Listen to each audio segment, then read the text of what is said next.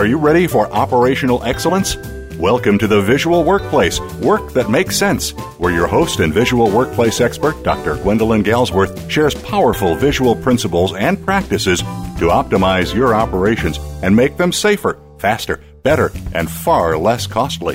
The Visual Workplace. You can't get to excellence without it. Now, here's Dr. Gwendolyn Galsworth. Hello, hello, and welcome. Welcome to Visual Workplace Radio. I'm Gwendolyn Galsworth, your host on this, our weekly radio show about letting the workplace speak. In each of our shows, we look at some aspect of that, of how to embed the intelligence of our operational system, that's our intelligence, into the living landscape of work through visual devices and visual systems. How to install the current level of our operational excellence, even if we are not quite as excellent as we wish we would be or as we know we will be. When we make that level concrete and specific through visual devices and visual mini systems and systems, we can literally see how we think and we can predict how that thinking will function because we've captured it. And why do we bother? Well, first of all, we get amazing bottom line benefits in terms of improved safety, better quality, more aligned delivery time, shrinking costs, all the KPIs. Second, splendid cultural alignment, a spirited and engaged workforce on all levels, from CEO through the boardroom to management to operators and up again. And third, we enjoy ourselves at work. We flow the enterprise flows.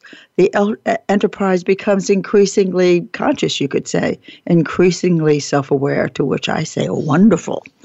Wonderful. So, welcome. Thank you for taking time during your busy day to tune in. I hope you find our radio shows interesting and even helpful helping you with your operational system and helping you both understand how visuality will gain financial benefits, but also create wonderful cultural outcomes. And we're going to pretty much focus on the cultural outcome, uh, one set of it today, knowing that you have a strong work culture, you have a financially viable organization. You got to make some really big mistakes if you've got a great culture and your company is suffering financially. So much is freed up when the culture is aware, aligned, spirited, and flowing.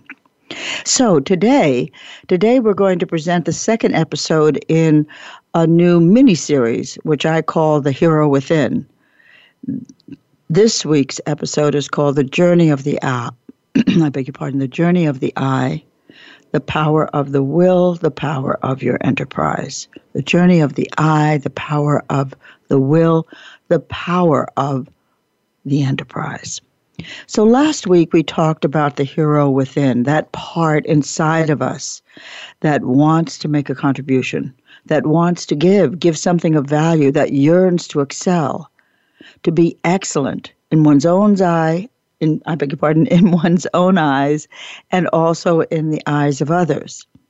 We talked about the importance of company managers recognizing that and supporting it, cultivating it for the benefit of the company and also in support of individuals. I posed the open ended question what would it be like if every CEO, manager, supervisor in your company committed to a single cultural outcome of making every employee a hero in their own eyes? What would change as a result? What would have to change? What would have to change in you? Who would your company, what would your company become and who would you become? What do you have to do to do that? And might this be one of the roads to a more powerful work culture with both improvement and the individual at its core? Because we know work culture is identity's mirror. So we're going to be talking about that, the second half of that today. We're going to be talking about that identity. And this time we're doing it through the journey of the eye. You have heard me say, unless you're a newcomer, that visuality is an eye driven improvement strategy. So we'll be talking about that. Okay, this is the second show of the series. I am planning three more. Maybe we'll go a little bit further than that. In this show, we'll look at some of the mechanics that make heroes at work a reality and a powerful part of your business case. By mechanics, I mean the principles, the practices, the concepts that underlie visual thinking, visuality, and this journey. The starting point is something I've mentioned a number of times on Visual Workplace Radio, and that is the two questions that drive workplace visuality. Question number one What do I need to know? Question number two What do I need to share?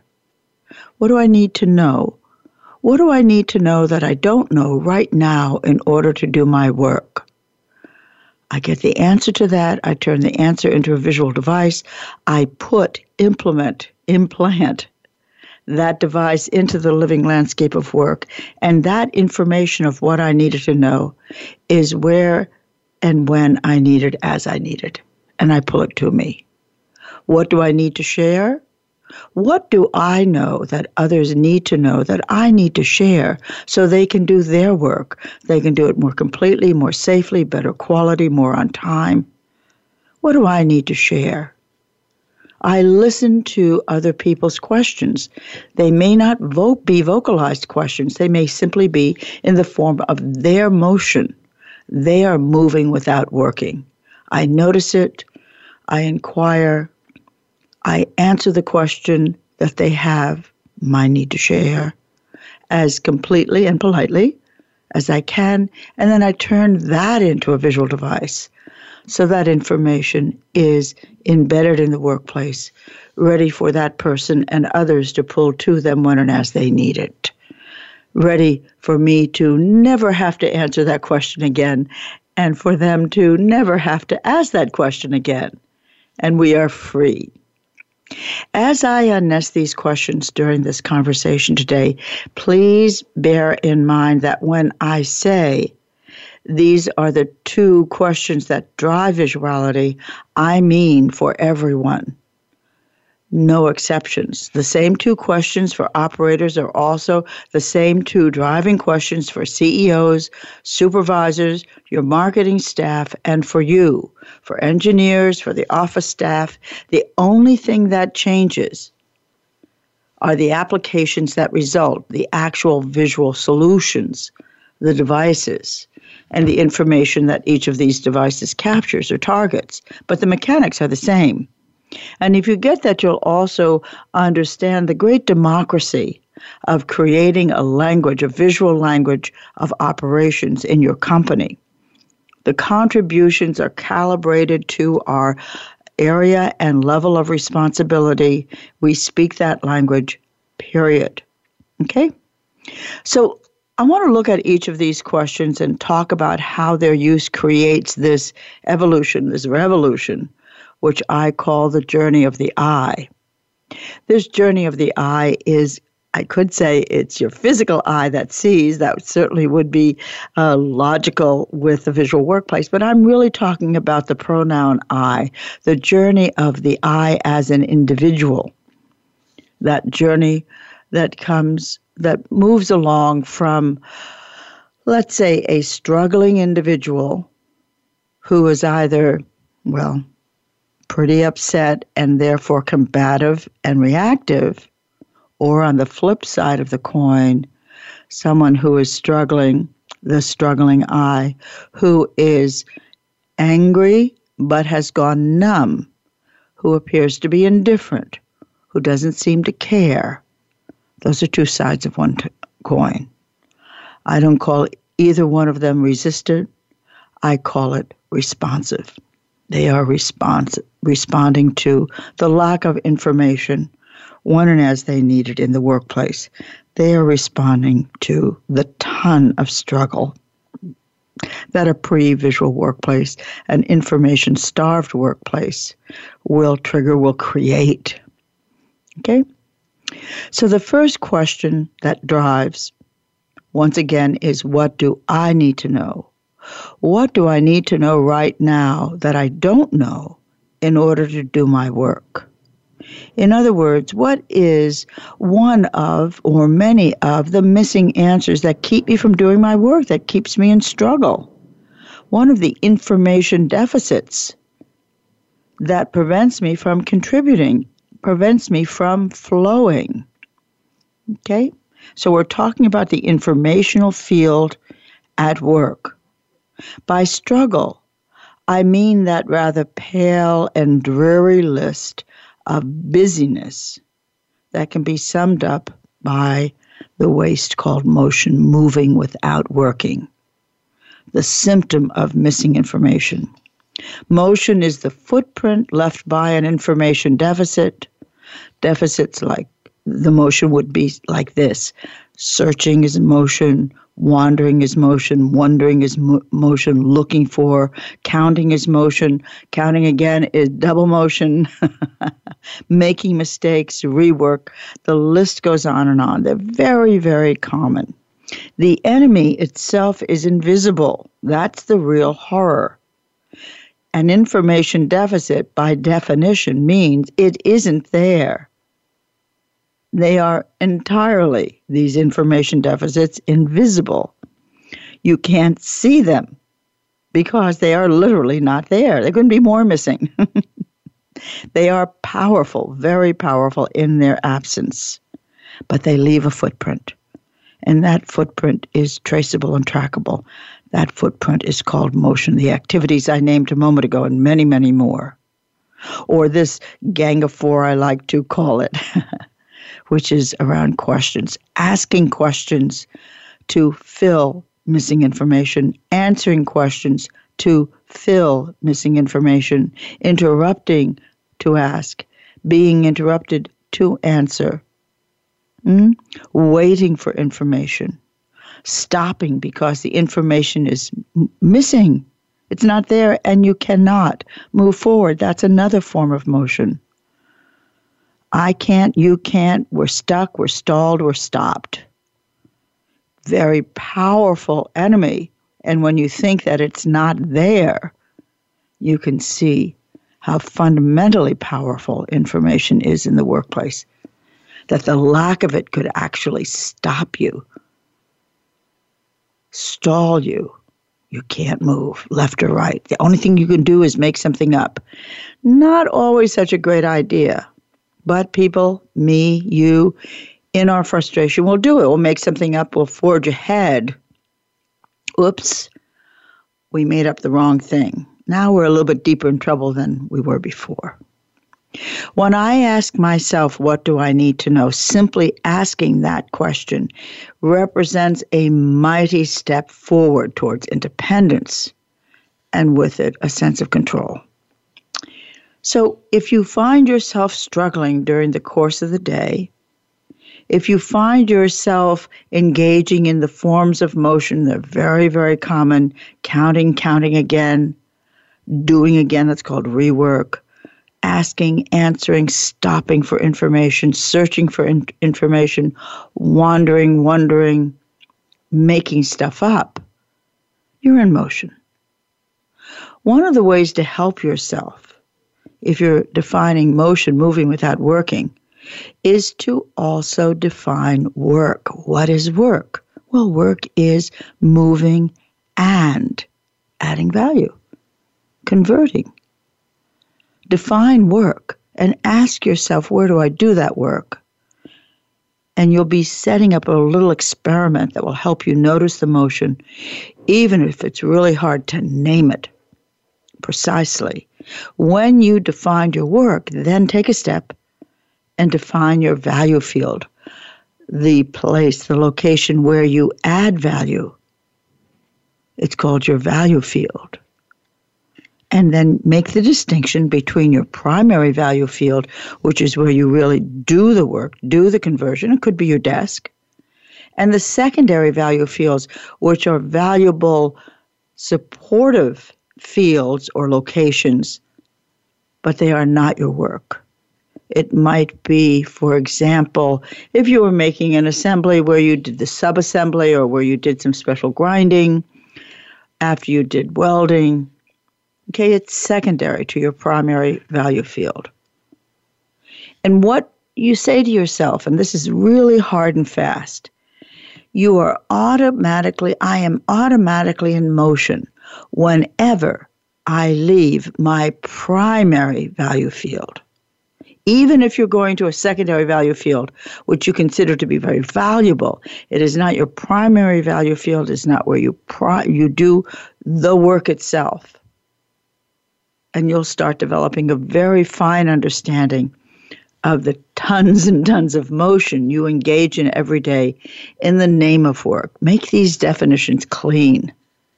Mm, and if you're coaching people, make it clean. You can find lots and lots of discussion about this in our online systems and in my books. They're all available on our website, visualworkplace.com.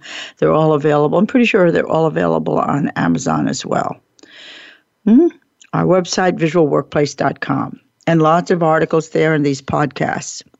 So you can get a flavor of this because once you get the tons of information deficits that are really dictating not only your flows but the behavior of your KPIs, you'll want to get acquainted with this fundamental level of what visuality is and how it works and how it creates a language.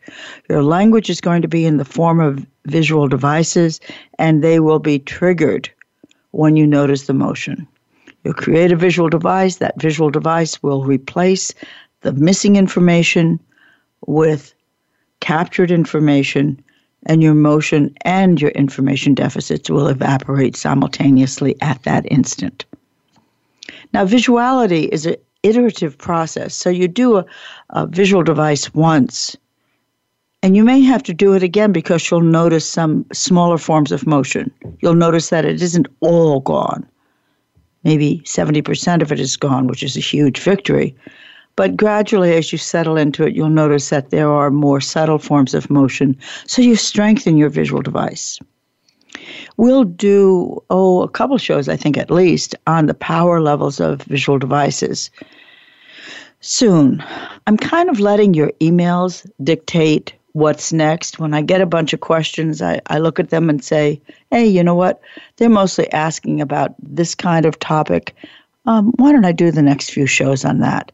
So your emails really do have an impact on our programming choices and we're doing this very organically. We have a shape in general, but the shows come in response. And if you've written into us, we've written back to you, as you know. Okay. Radio at visualworkplace.com. Okay. Radio at visualworkplace.com. Please keep them coming. So, you ask yourself, what do I need to know? And that's going to take you a step forward. And then you pay attention. What do I need to know? And you look for your information deficits. Because you are a visual thinker in the making, you know that struggle is caused. It doesn't happen by accident. If you're struggling, it's caused by something that is missing from the work environment. When we talk about visuality, it's a missing answer. For example, you may be an operator struggling to find a special pair of pliers, needle nose, orange handle. You may, in your role as controller, be missing answers about performance, data performance, or payments. There's a hole in the fabric of your thinking and of your decision making. You have an information deficit. You're stuck, you're stalled, you're stopped. Both of you are visual thinkers in the making. Both of you are hunting down your information deficits by noticing your motion.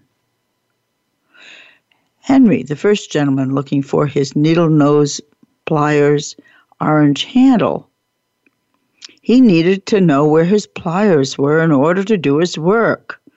He is in motion in order to find his pliers. As a visual thinker in the making, he will find what he's missing and then he will decide where do I want to find my pliers the next time I need them? Ah, I want to find them here. might be in the upper left hand corner, upper right hand corner of his bench, might be hanging on the wall. I decide, I build it a home, visual wear, border, address, and certainly an ID label on the pliers themselves. This exact spot. There it is. And what I get the next day when I come in and the pliers aren't there, I know they are missing. I don't have to hesitate a second. If they're not in their home, they are gone. As good as gone. Doesn't matter if they're just next door or Susie borrowed them down the road, they're not in place.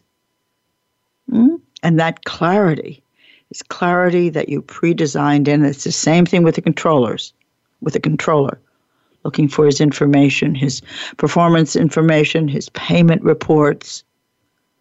I want the data here, she says. The next time I need it, I'll create a visual device and find a placement for it. I create a visual solution, a visual answer. The answer to the question becomes embedded into the living landscape of work. The answer resides. It has a home in the physical work environment. And that is the start of an eye driven visual environment, a workplace that speaks. And soon afterwards, an enterprise that speaks. So we start building this eye by eye individual by individual. Let me uh, just go on a small detour and say to you it's really important that you understand that what I'm giving you here are principles of thinking, the two driving questions I driven, motion, work, information deficits. This is not methodology. It is the ingredients of a methodology. The methodology actually gives you the procedure for combing through and taking care of all your first level information deficits, all your first level need to know, next level need to know, third level need to know, and then moving over to your need to share, first level, second level, third level.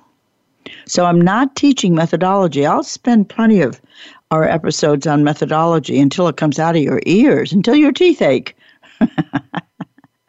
but right now it's conceptual because I want to talk about the hero within and I want to let you know that when you liberate information, you liberate the human will, and there is no hero who does not have an experience of his will. In fact, the utilization of that will is what makes him a hero, what makes her a hero, right? Exceptional, who made choices at a time of great pressure and great need to move forward bravely and clearly.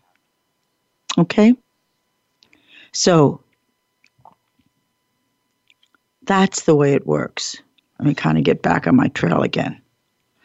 So, if this seems mechanical, it is. These are building, I don't want to use the word building blocks, but these are the elements of becoming a visual thinker. This is what you look for. In the workplace, these trigger very ordinary, very plain actions. Putting a border around a pair of pliers, wow. The impact, though, is mighty. And then you do it in its multiples, and it becomes more and more powerful. But what I want to talk to you about is what happens to the person on the inside. Because this is where truly, if you want to call it magic, this is where the power is. What happens to you when you do that on the inside? Well, on the outside, the physical workplace becomes more orderly, more knowable, more efficient, more transparent. You lay down the pattern of work, for example, if we're talking on the operator level. And on the inside, it is even more spectacular. What is the impact for you on the inside? Huge, huge.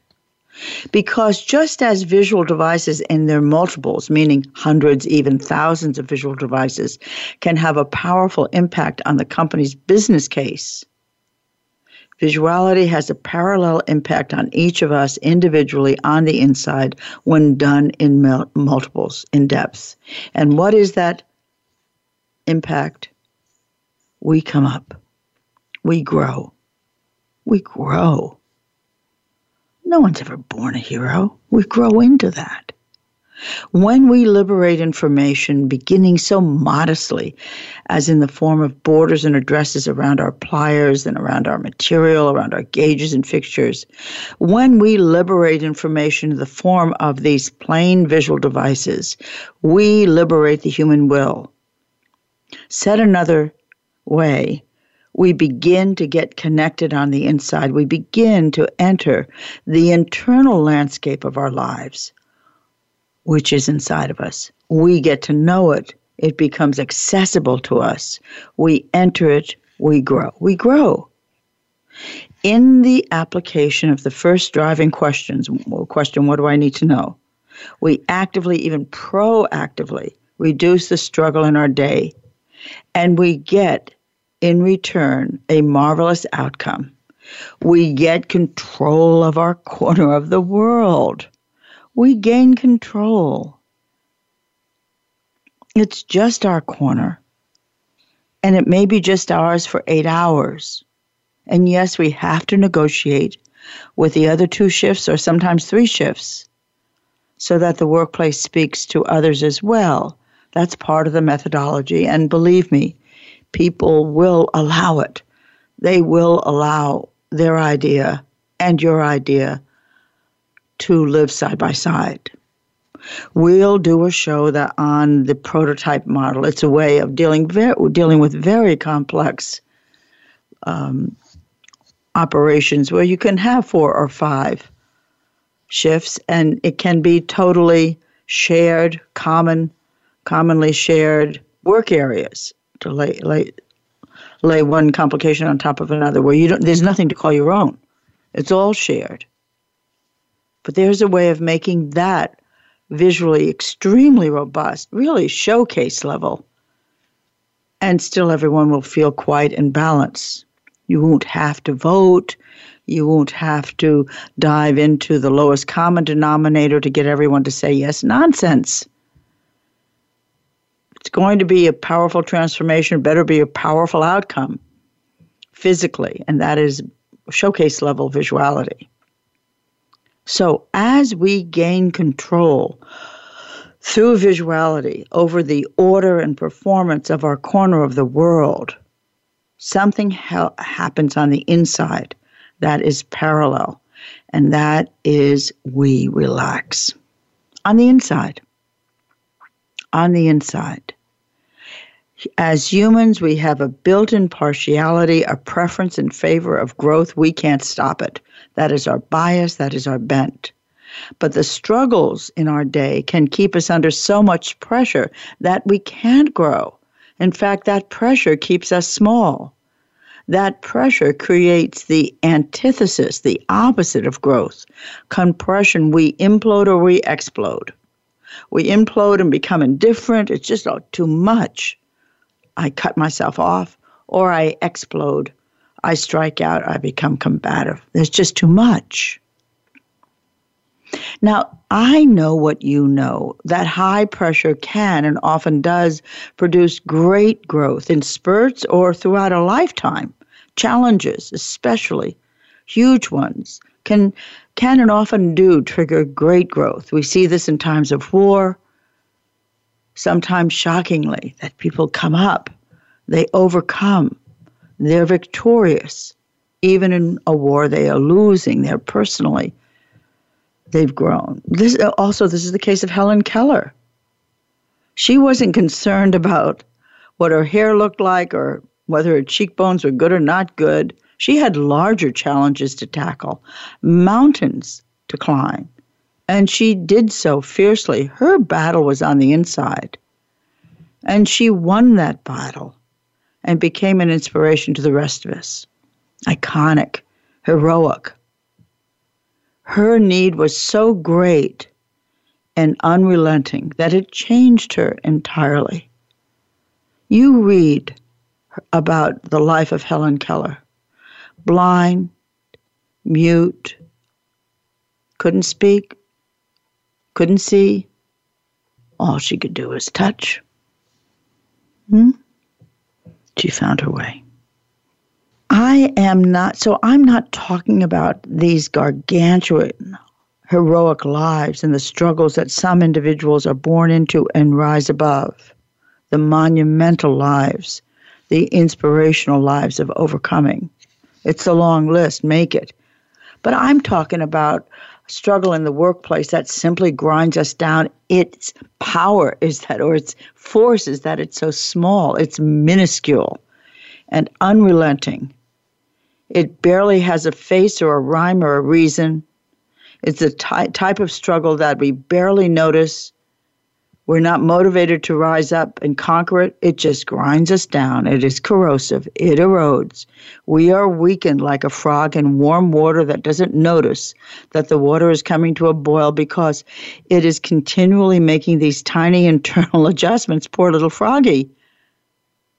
Adjustments to the heat until one minute it's cooked. It's cooked. We're sort of like that at work when little things niggle at us tiny bites, tiny bites, tiny bites. This is what wears us down. We become compressed. We cannot find rhyme or reason, and it happens. It happens in so many ways. We finally just walk a very narrow path. I see this. When I begin an implementation, I see this. And one great force that keeps me going is a determination inside of myself that I must help this change. And I know I can do this through visuality in a way that does not corrupt or interrupt or override the individual. We just take small steps, small steps, and they become, because they become consistent and always forward moving, we cover big difference. And that's, that's the driving question the first driving question what do I need to know? We begin wherever we begin. We simply begin there. Our focal point is the thing that's eating our lunch that we most want to change, and we do that first. And we say, What do we need to know? I need to know where my pliers are. How many times have people laughed at me when I said, This great change that you've asked me to help you with begins with that first question I need to know where my pliers are. And you build from there. And what happens is that as that person begins to answer those questions and creates visual devices so that the question never has to be asked again, as this happens day by day, day, day by day, something inside of us relaxes. This is the mechanics of it. This is the mechanics of making heroes let them relax a little bit, just a little bit, because they have gained just a little bit of relief, a little bit of control, a little bit more flow. And the bite has been taken out of the daily struggle. A little bit. Motion begins to recede, and when it does, something inside of us that wants to grow, it's there already, does grow. I relax and it has a little bit of room, a little bit of margin. And into that space, it grows. Little bit of space, it grows. I often think of the mushroom. I know I've spoken to you about this before. The mushroom that you might find on a summer's day as you're walking along the road, hot asphalt, and in the shade, you'll see this mushroom pushing its head with this little green leaf pushing its way through the asphalt, which is fairly porous. But the mushroom finds its way, and sometimes you go onto Google and you'll see these little mushrooms with a little cap of asphalt sitting on its head. Because the growth had to happen, and the asphalt was giving enough for the power of the growth, which is the power of stars, for heaven's sakes this is a cosmic power, cosmic strength has pushed through. This mushroom, which you can you can deteriorate, turn into mush with your fingers, has pushed its way up through the asphalt because of its will, its will to grow. Imagine us So that relaxation that we get when we gain a little bit of control of our in, of our corner of the world is the key, is what we're looking for, and is the mercy, is the grace. We we we got a little bit relaxed because the struggle has gone down a little bit. And in that relaxation, in that tiny space that appears in our otherwise cluttered mind and compressed heart, we grow. Just a little bit of room. We do what is as natural as breathing. We shift, we change, we become more. We become us. Hmm? Bob Miller, who is the former director of the Shingo Prize, was an early and great fan of my work of workplace visuality. And he would say, visuality doesn't just support a, a lean work culture, it creates one. This is what he was talking about. A very astute man. he was referring to the hundreds and thousands of devices, the multiples of what I just described, with each individual saying quietly, ah, ah, ah, ah, just enough, just enough, times a hundred, times a thousand. And what do you get? A spirited and engaged workforce. A workforce of thinkers. Ohno said it. People don't come to Toyota to work, they come to think. It is natural. You get thinkers, a workforce of thinkers, multiples, and a workforce of self leaders because the I drives. And people begin to develop this relationship with themselves, or before it was blocked by the compression of the struggle. This is not really a byproduct of visuality, it is one of its enormous outcomes. It is built to do this you know, I started visuality in 1984, 85, and I've been developing and watching it. It's been teaching me, and it's been showing me. You give people language, and that language enables them to dig and connect, and they become leaders, self leaders, contributors. Hmm? The recreation of the individual through a flood of practical, relevant, powerful visual devices that anchor and power your operational system, whether you're in healthcare, factory, military depot, office agency, open pit mine, doesn't matter. Mm-hmm. When you create visual devices, you recreate the work culture. It's pretty amazing. But this is it. I'm working with a group right now. I'm starting another one in about a month. After two and a half years with the first group, I, we're finally steady and glorious, and I can take on another one. I love my work. The journey of the I, which is what we're talking about this week, begins by asking and answering the first of the two driving questions What do I need to know? And doing that, answering that iteratively until enough control is reached that the individual is satisfied. And what that person says is, I'm in control. I'm in control of my corner of the world. It may only be for eight hours, five days a week, but I'm in control. Rick created what he considered to be the no thinking cell. People came and they did the dance of work. I have to say, without without, I hope not sounding harsh, but the Kaizen Blitz is not geared to do this. It is not geared to promote the individual, no matter which individual, every individual. It is not made to bring democracy and creativity to a disempowered workforce. You have heard me say this before. Mother Toyota, where the Kaizen Blitz was came from, never used the Kaizen Blitz, any kind of blitz. They had an event called Five Days and Four Nights, and they used that for their supply chain.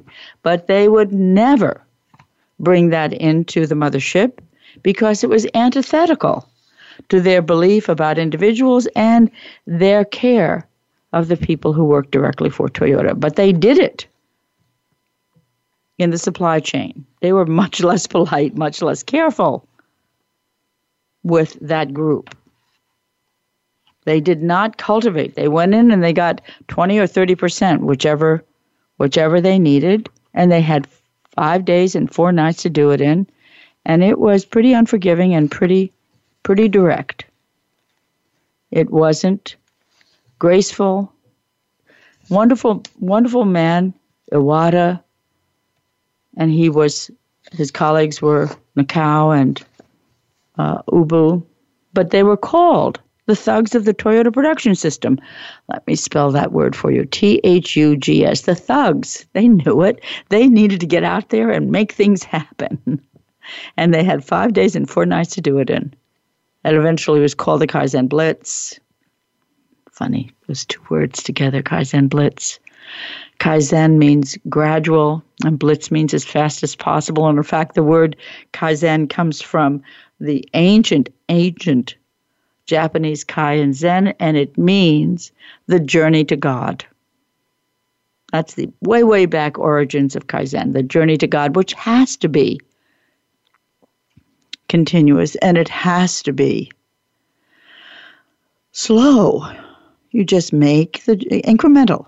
You do it bit by bit, part by part, bit by bit, forward, forward, little by little. Kaizen. Kaizen Blitz. Ah, we Americans are so clever with language. I love my country. The Kaizen Blitz came on as an easy fix to bring democracy and creativity to a disempowered workforce, and it worked a little.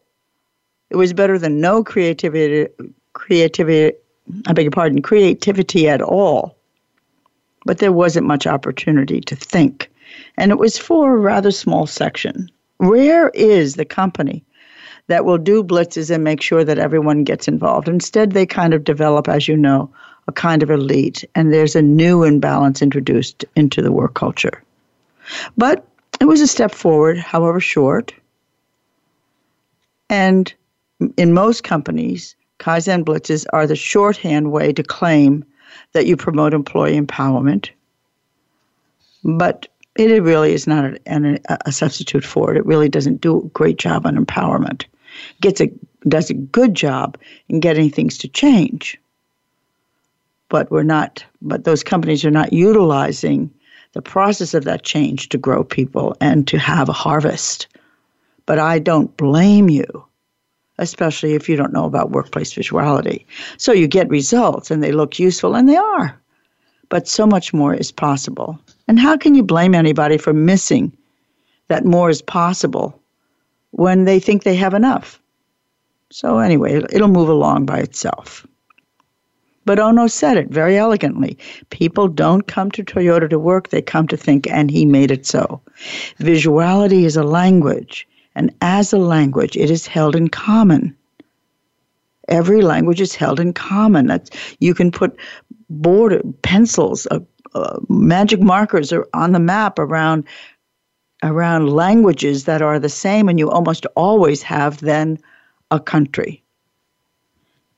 Every employee owns a language in a visual workplace and contributes to it by using it and by inventing new words, which are new devices. The journey of the I is the journey of your ever strengthening operational system coterminous with that I, that developing I. Operators pay attention to their corner of the world. They learn to define and control it through de- visual devices to maximize it, to optimize it. Visual best practices, visual showcases. And you focus on your corner of the world. If you're a supervisor, engineer, CEO, it's the same. Your devices are different but they still capture and hold your need to know and your need to share. So I want to move on to just another commentary. I, I want to, I, I kind of think, I, I'm not sure I'll do a whole show on, on the need to share, but I want to make sure to anchor this I driven part with the need to know, the first question. Companies need a way to remedy the I that struggles because this struggling I populates the workforce if the company has not yet gone through a cultural transformation. This is both on an associate operator level and a manager a manager level. I've met so many supervisors and managers who are seeking a new way, but they don't know how to frame it. They just are may I say, tired of feeling like they're victims of the system, tired of feeling powerless to change it. I'm not talking about a big initiative.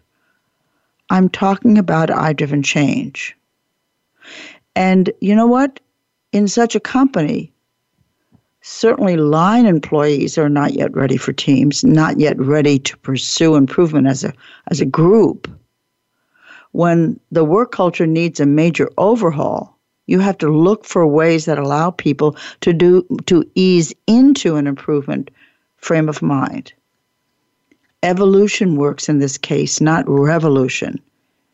Even though the results when they come through visuality are often deemed revolutionary. No Kaizen blitzes for the moment, please. No requirement for the workforce to march together single purpose to a greater tomorrow the divisiveness that is a byproduct of a fragmented work culture does not convert into alignment. Maybe you want to use the word unity overnight. I love the word unity. It can't be scheduled out of existence or bullied into oneness. The I is the starting point, and that I is you, and that I is me, and that I is the other. This is the work culture on its atomic level, where it can be divided no further. This is the level of wholeness. The I exists on the level of the will. That is the location in each of us of our last output, the will. Each of us is in charge of our will.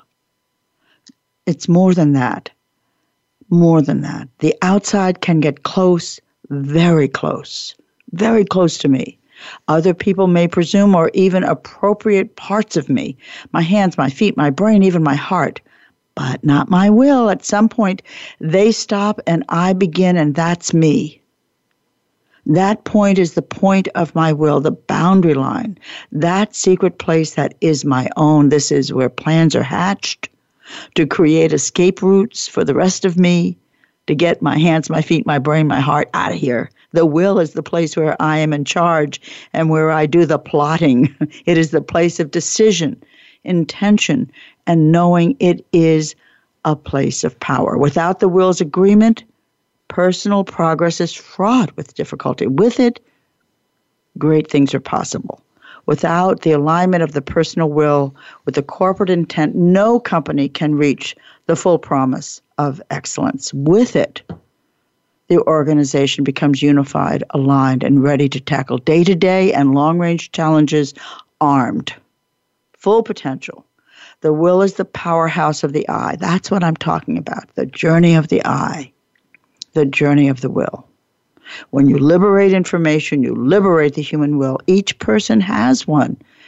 And it is this that we seek to resuscitate and rehabilitate when we decide to align the work culture with excellence.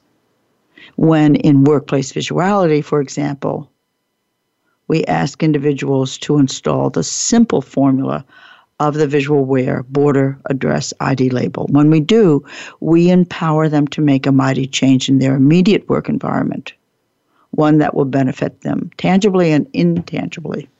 Not everyone agrees to do this at first. This is what else, if you're I driven at the early stages, I driven gives people back the right to decide if they will get on board, if they will get on board or not. We allow them, we ask them to show us their stripes, as it were.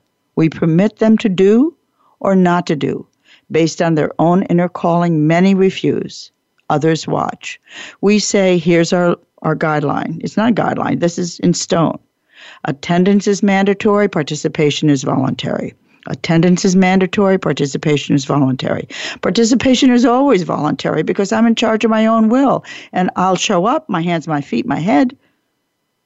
I'll be dressed, I'll be clean, But you know what? Even if I do, I'm not going to do with all of me.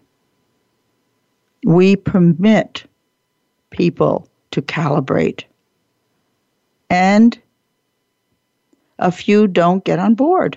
Responding to their own internal will, they cut a swath of improvement through the landscape when they are ready.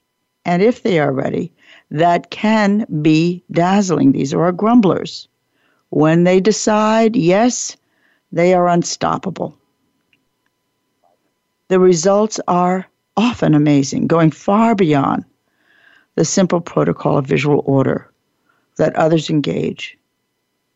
They explode into unique visual solutions of unsurpassed usefulness and invention. In allowing people to participate as they are inspired to do so or not to participate, we get to see who people really are without the constant surveillance and prodding of our idea of what a good employee is. Remember, the whole journey is about identity. Culture is identity's mirror. That's what you have to allow people to see themselves. Each person will march to their own drummer. And in some cases, that just happens to be yours as well. Go slow, let the I drive.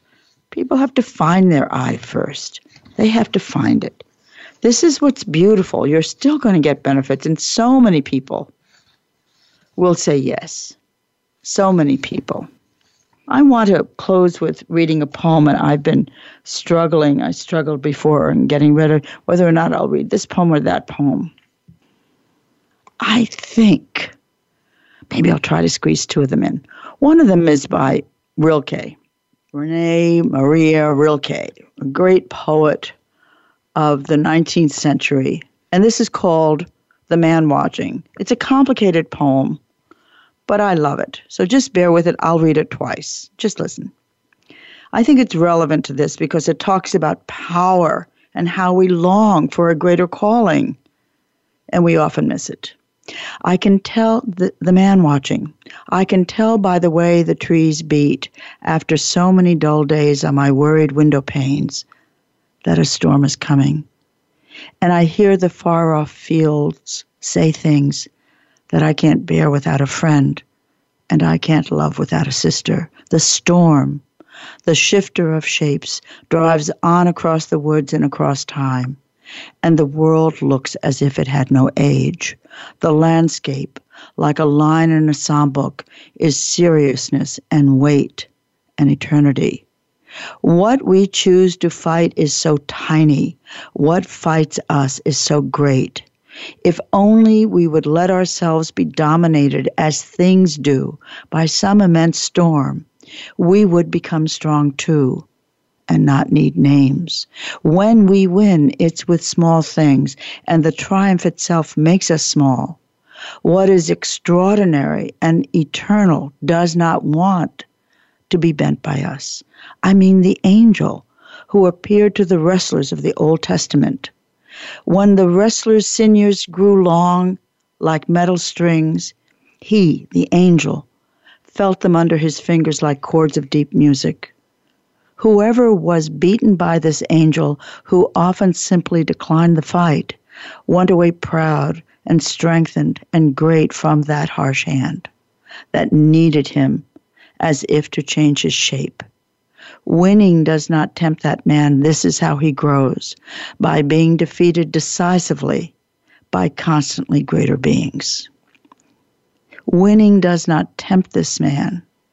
This is how he grows by being defeated decisively by constantly greater beings. One of the joys and revelations of my work is to see people come up. My mechanism, the one that I've been given that I give to others, is visuality. Visuality that allows people to find their way. I am completely confident in the creativity of the individual who says yes. But I can't make them say yes. But I know if I give them the need to know, and they begin, as they often do, to find their equivalents, find their language by by keeping track of their motion, they will they will come up. They will grow. So it's been great. We'll pick this up next time. I'll figure out a good topic. I, I think I'm pretty sure what I want to do next. I want to thank you very much for listening in. This is Gwendolyn Galsworth. I'm signing off and I say, let the workplace speak. Thank you for joining us this week at Visual Workplace Radio. Tune in for another episode next Tuesday at 1 p.m. Eastern Time, 10 a.m. Pacific, with your host, Dr. Gwendolyn Galsworth, on the VoiceAmerica Business Channel. Let the workplace speak.